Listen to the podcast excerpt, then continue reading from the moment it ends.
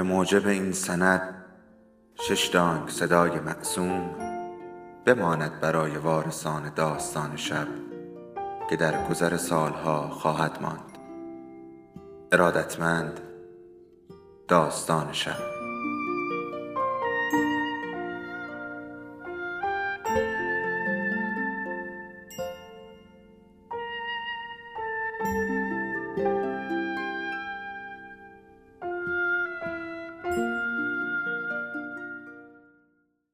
یکی بود یکی نبود.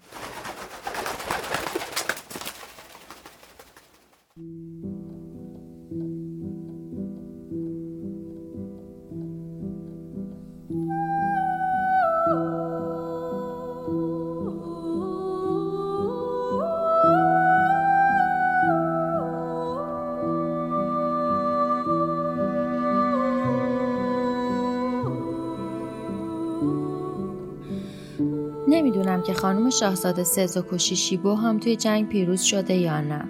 وقتی صداش رو بلند می‌کنه هم نگاهش بیش از حد غمگینه. ولی بدون تردید دخترایی مثل سوگا برنده این جنگن. جالب این که باعث این پیروزی همون سربازای آمریکایی هن که ژاپنیا بیشتر از هر کسی ازشون نفرت دارن. کسایی مثل ژنرال ملک آرتور. میگن آمریکایی‌ها همون کاری رو برای ژاپنیا کردن که کمونیستا یا شاید بهتره بگیم روسا واسه چین. یعنی هر دوتا ملت رو از یه بردگی هزارون ساله رها کردن و انقلابایی که از سالها قبل نطفش بسته شده بود رو راه انداختن.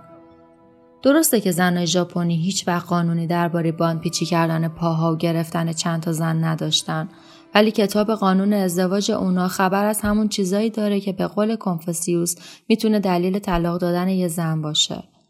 چیزایی مثل اطاعت نکردن، حسودی، غیبت و اجاق کور بودن. تو ژاپن هم مثل چین هر زن باید سه تا راه فرمون بردن رو یاد بگیره.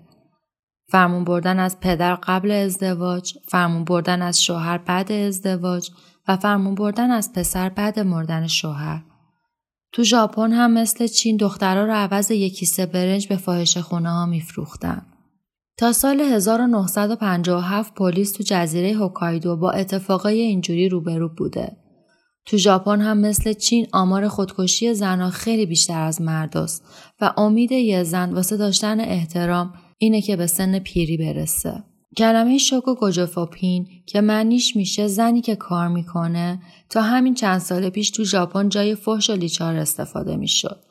سال 1900 یه زن به اسم کاچیانا که می‌گفت باید به کارمندا و کارگرای زن هم حقوق بدن مثل یه جنایتکار تحت تعقیب قرار گرفت. اون موقع قانون می‌گفت هر جور فعالیت اجتماعی یا سیاسی برای بچه ها مریضا و زنها ممنوعه. سال 1923 که زلزله 70 درصد توکیو رو خراب کرد، اعتقاد به بیارزه بودن زن تو اون کشور کمرنگتر شد.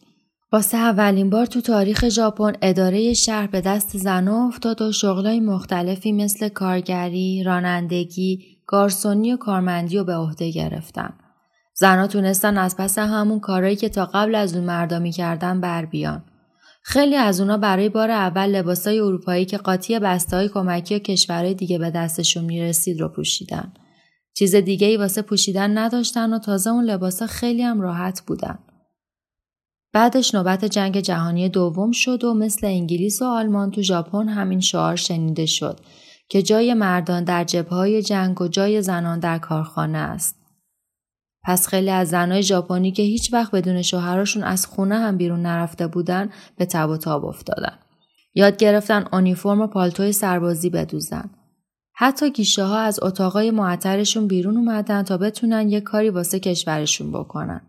این زنها زیر بمبارانای نفسگیر تا فاجعه هیروشیما پا به پای مرداشون جنگیدن و وقتی مردا شکست خورده و حقی رو با تن و روح خسته به خونه برگشتن بالاخره بعد هزار سال یه حقیقت مهم و فهمیدن. اونا شکست نخوردنی و نمردنی نیستن.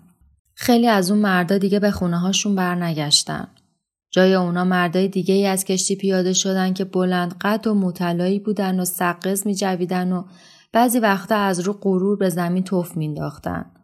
اما همین مردای پر رو پیش زنها خجالتی می شدن چون از کشوری می اومدن که از یه قرن قبل زنا اربابای واقعی بودن.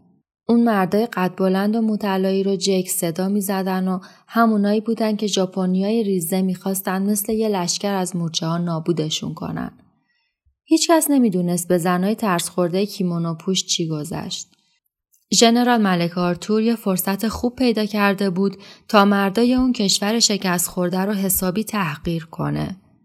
اون یه بار تو جنگ تحقیرشون کرده بود و حالا یه جور انقلاب اجتماعی راه انداخت که تو اون زنها از حقوقی که تا اون موقع هیچی ازش نمی‌دونستن با خبر بشن. اونا فهمیدن اعتقاد داشتن به تابوهایی که تا اون روز بهشون معتقد بودن چقدر مسخره و خنده داره. وقتی جنرال مک آرتور تونست امپراتور هیرو هیتو رو مجبور کنه توی سخنرانی اعتراف کنه موضوع خدایی بودنش یه چیز دروغی و من درآوردیه دخترایی مثل سوگا هفت سال بیشتر نداشتن. فقط چند سال طول کشید تا خدای آفتاب کیمونوی گل و گشاد طلاییش رو در بیاره و با کت و شلوار راه راه تو خیابونا قدم بزنه تا به همه نشون بده یه مرد قد کوتاه عینکی بیشتر نیست. البته ملک آرتور واسه تأخیر کردن اون قبول کرده بود این آدم کوتاه عینکی رو تو هتل دامیرچی ببینه نه قصر سلطنتی. اونجا تونست قانونای زیادی رو تصویب کنه. یکی از قانونا که ماده 24 میگه ازدواج یه موضوع دو طرف است و زن هم مثل مرد حق داره درخواست طلاق کنه. زنها از سی سالگی می‌تونن واسه خودشون تصمیم بگیرن. این اتفاقات تو سال 1946 افتادن و تو همون سال 26 تا زن نماینده مجلس ژاپن شدن و 370 نفر واسه ریاست انجمن و جاهای مختلف دولتی انتخاب شدن. مغازه های گینسا از لباس های اروپایی پر شدن. این لباس ها کنار کیمونوها زشت به نظر می اومدن. ساقهای پاهای پت و پهن و پایین های بزرگ رو تو چشم می آوردن. اما به سلیقه اروپایی ها لباس خیلی شیکی بودن. اونا با همین لباسا به بارا و سینماها رفتن و تو اداره هایی که متفقین راه انداخته بودن کارمند شدن. زبون انگلیسی و رقصای احمقانه یاد گرفتن اما با این همه صدای لطیف و بچگونو و وقار و احترام هزارون سالشون به موجود بزرگی به اسم مرد هیچ فرقی نکرد. با همین روش تونستن قلب مردای قد بلند مطلعی رو با اینکه تو آمریکا دختره قشنگتر از دختر ژاپنی کم نبود به دست بیارن. درباره عشق و عاشقی بین سربازای آمریکایی و زنای ژاپنی و ازدواجاشون قصه های زیادی هست که گاهی شاد و گاهی غمگینن. درباره مردایی که یاد گرفتن رو زمین بخوابن و با چوبای ژاپنی غذا بخورن قصه های زیادی نوشته شده. انگار سربازای آمریکایی قبل دیدن زنای ژاپنی هیچ زنی رو تو زندگیشون ندیده بودن. دخترای قشنگ کالیفرنیا به هیکلای کشیدهشون نگاه می‌کردن و از خودشون میپرسیدن مردای اونا چه چیز جالبی تو زن ژاپنی با اون قدای کوتاه و صورتهای پت و پهن دیدن. موضوع این بود که سربازا عاشق مهربونی و احترامی می‌شدن که زنای ژاپنی داشتن. برعکس زنای آمریکایی که به سرخپوستا شلیک کرده بودن و مثل مردا پشت فرمون ماشین میشستن. اونا عاشق زنایی شده بودن که وقت اومدن به خونه بهشون تعظیم می‌کردن و غذا رو لقمه به لقمه تو دهنشون میذاشتن. سال اول اشغال ژاپن به دست آمریکا 35 هزار تا ازدواج تو توکیو 15 هزار تا تو اوزاکا بین دخترای ژاپنی و سربازای آمریکایی اتفاق افتاد. دولت آمریکا به دست و پا افتاد تا از صادرات عروسای ژاپنی به آمریکا جلوگیری کنه. اونا با موضوع سیاها روبرو بودن و حالا میترسیدن زرد پوستا هم براشون خطر تازه‌ای باشن. دختره دم وقت آمریکایی شروع به اعتراض کردن که درست نیست مالیاتی که ما میدیم صرف ساخت مدرسه هایی بشه که توشون به زنای ژاپنی یاد میدن املت و ژامبون بپزن.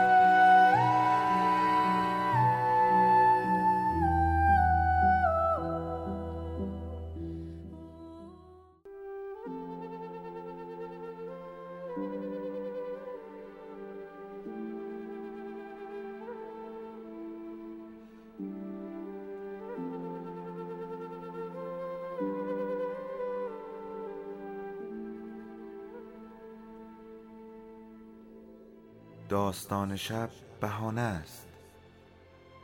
برای با هم بودن دور هم نشستن شنیده شدن.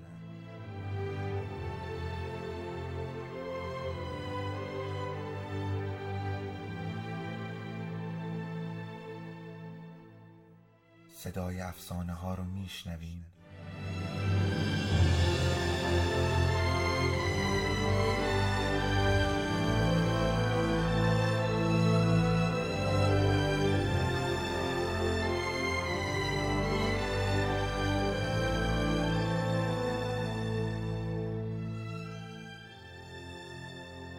sabes un peje.